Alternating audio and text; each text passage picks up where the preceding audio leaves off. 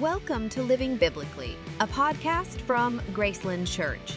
Join us as Pastor Nate shares biblical wisdom that we can use in our daily lives and relationships to help us put Jesus first in our lives for our neighbors. Hey, thanks so much for listening to this episode of Living Biblically. My name is Nate, and I serve as a husband, as a dad, and one of the pastors at Graceland Church, specifically the lead pastor. It's good to be with you.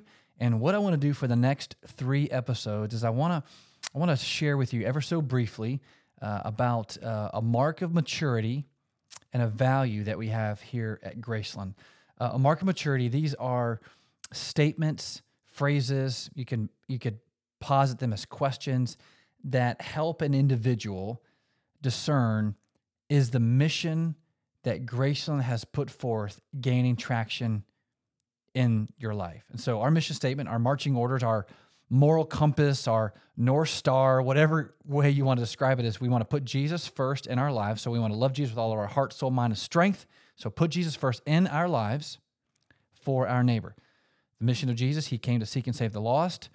He came not for the healthy, but for the sick. And so, if you're a believer in Jesus, part of your job, part of your responsibility is to declare, appeal, share, have a sense of urgency about lostness around you. There are people who are either lost or found. Every single person who has ever lived and is living right now or will ever be born will either be lost or found.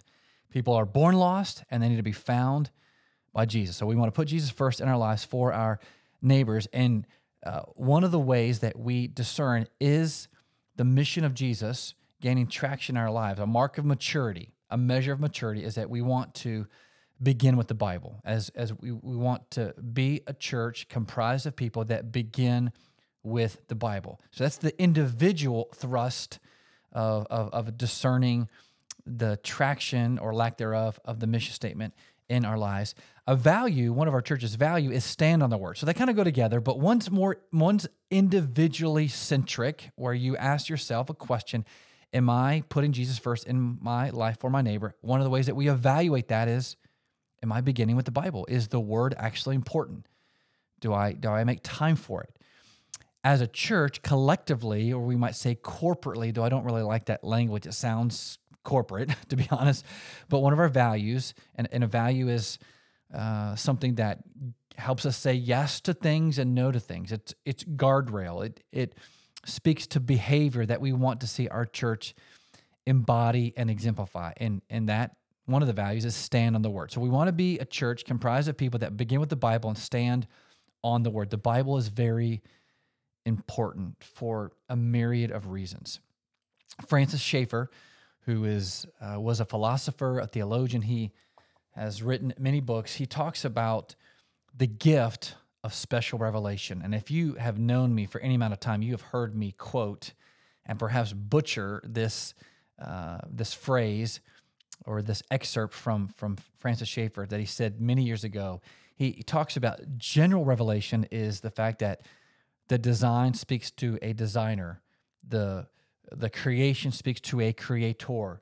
Uh, the artistry in the world speaks to an artist. Uh, he sa- says there's this general revelation that we can look out and we can attest to what Paul talks about Romans one, that his his uh, his his divine qualities and attributes are seen in creation, right? So general revelation. We understand Ecclesiastes 3:11 God has placed eternity in the hearts of men, women, boys and girls. We know there's something more. Right? There's something behind all of this, right? We're not just a, a glob, an amalgamation of all sorts of uh, you know the details of an evolutionary process. There is something behind what we see in the world and there's a creator. General revelation. Everybody understands that truth. Many, most suppress that truth. Romans 1, they push it down. Francis Schaeffer talks about the gift of special revelation, where if God had not disclosed or revealed who he is, we would not know him with the detail that we know him in terms of him revealing himself in the word. We, we would say the 66 books of the Bible, the 39 books in the Old Testament, the 27 books of the New Testament that comprise the Bible, the Old Testament, the New Testament, that that describe, that disclose, that reveal, that make much of the personhood um, of God, right? God the Father, God the Son, God the Holy Spirit. and the plan of redemption, salvation to the glory of God. And so, special revelation, the Bible is is really important. And as we think about a couple texts that I want to share with you, one is 2 Timothy 3:16, where Paul writes, All scripture is breathed out by God and profitable for teaching, for reproof, for correction, and for training in righteousness, that the man of God, that the woman of God may be complete, equipped for every equipped for every good work. So what I want to do just just for a couple more minutes, and I want to do this in this episode and the next two episodes. If the Bible is really, really important, and it is, the Bible is so incredibly important. We don't worship the Bible, we reverence and worship God as He has disclosed Himself with great detail and specificity and with a finality, as the writer of Hebrews says in Hebrews chapter 1, in the Bible. So the Bible is the means by which we know who God is. And I'll talk more about that particular truth. But in this episode and the next two, I want to talk about if the Bible is that important, what do we do with it? How do we read it? And in this particular episode, I want to talk about how the Bible changes you. How the Bible changes you. So I want to read 2 Timothy 3:16 one more time. All scripture, all means all. All scripture is breathed out by God and profitable for teaching, for reproof, for correction, and for training in righteousness. What does that mean? What, what, what does what does Paul mean in this in this particular verse? So I'll, I'll just real quick. I want to walk through what those words mean. All Scripture is profitable for teaching, teaching how we should think, how we should believe, and how we should live. The Bible is profitable for for teaching us how to think, how to believe, how to live. It's profitable for reproof. Reproof uh, means a, uh, a rebuke that is designed to bring about change. We would call that repentance, right? Uh, so that thinking and actions can change. A friend of mine, Clifton Ross, said that we all out preach and all out teach what we live. And at times we need a friend to say, hey, that ain't right. That ain't right. And the Bible is a light that shines upon our outward appearances, our behavior, and our disposition, our our our internal working, the you know, our heart. And so the Bible is profitable for teaching, for reproof, for, for a rebuke. A correction, it sees, says that thirdly, for correction is the flip side of reproof. It's a it's a positive exhortation, not just don't do that, but do this, right? I mean, you've you've had people come alongside and say, "Hey, stop doing that." Well, there needs to be not only the negative exhortation, but there needs to be a, a positive exhortation. Don't do that, but do this. For what purpose? Training, obedience of faith. We, we see this in the Great Commission in Matthew chapter 28, verses 18 through 20. We often think that the Great Commission is only relegated to teaching people how they need to come to faith in Christ. It's certainly that. It's not less than that, but it's much more. It's you need to come to Christ. You need to display that commitment to Christ by way of baptism. That's the public declaration that you are on Team Jesus, that you've believed upon Jesus, to do that in the context of a local church with God's people. And then Jesus says, and teaching them all things. So the scriptures are profitable, beneficial for teaching, for reproof, for correction, and for training, that we would be built up, equipped, mature for the works that God has for every individual. Elsewhere, Matthew chapter 4, verse 4, Jesus says, Man, woman shall not live by bread alone, but by every word that comes from the mouth of God. Well, what, what does this mean? As we're thinking about reading the Bible, um, aligning our lives with the Bible. How, how, does the Bible change us? The Bible changes us in a lot of ways, right? It, it trains us, it corrects us, it reproves us, it teaches us. The Spirit of God takes the Word of God and changes our spirit. We would call that uh, regeneration. The Bible makes this exclusive claim to be the means by which people are saved through the message of the gospel.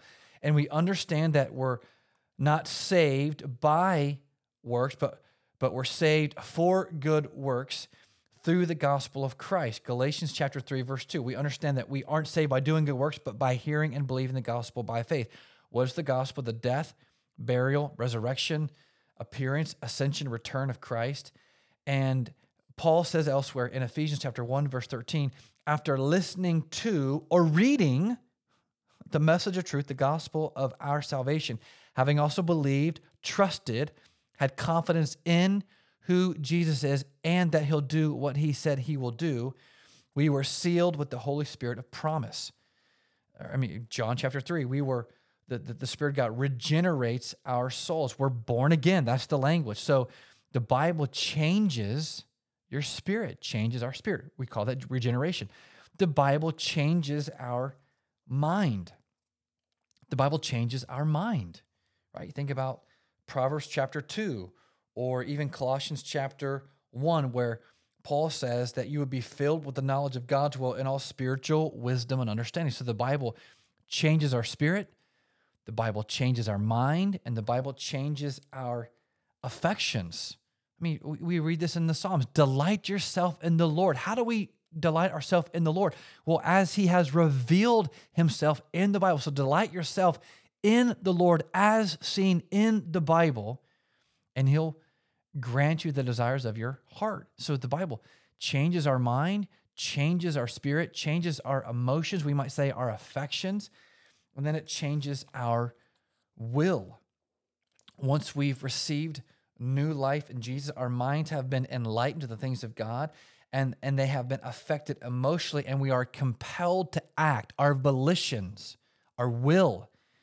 So it changes your spirit, it changes your mind, changes your emotions, it changes your will. So, in light of all of that, we at Graceland want to be a church that publicly, our behavior, our corporate behavior, our church, right? What what uh, what behaviors we want to see? We want to be a church that publicly and privately, corporately, individually, outwardly and individually believes, loves, and orders our lives by the word as the word points us to Jesus. But the question is, how do we do that?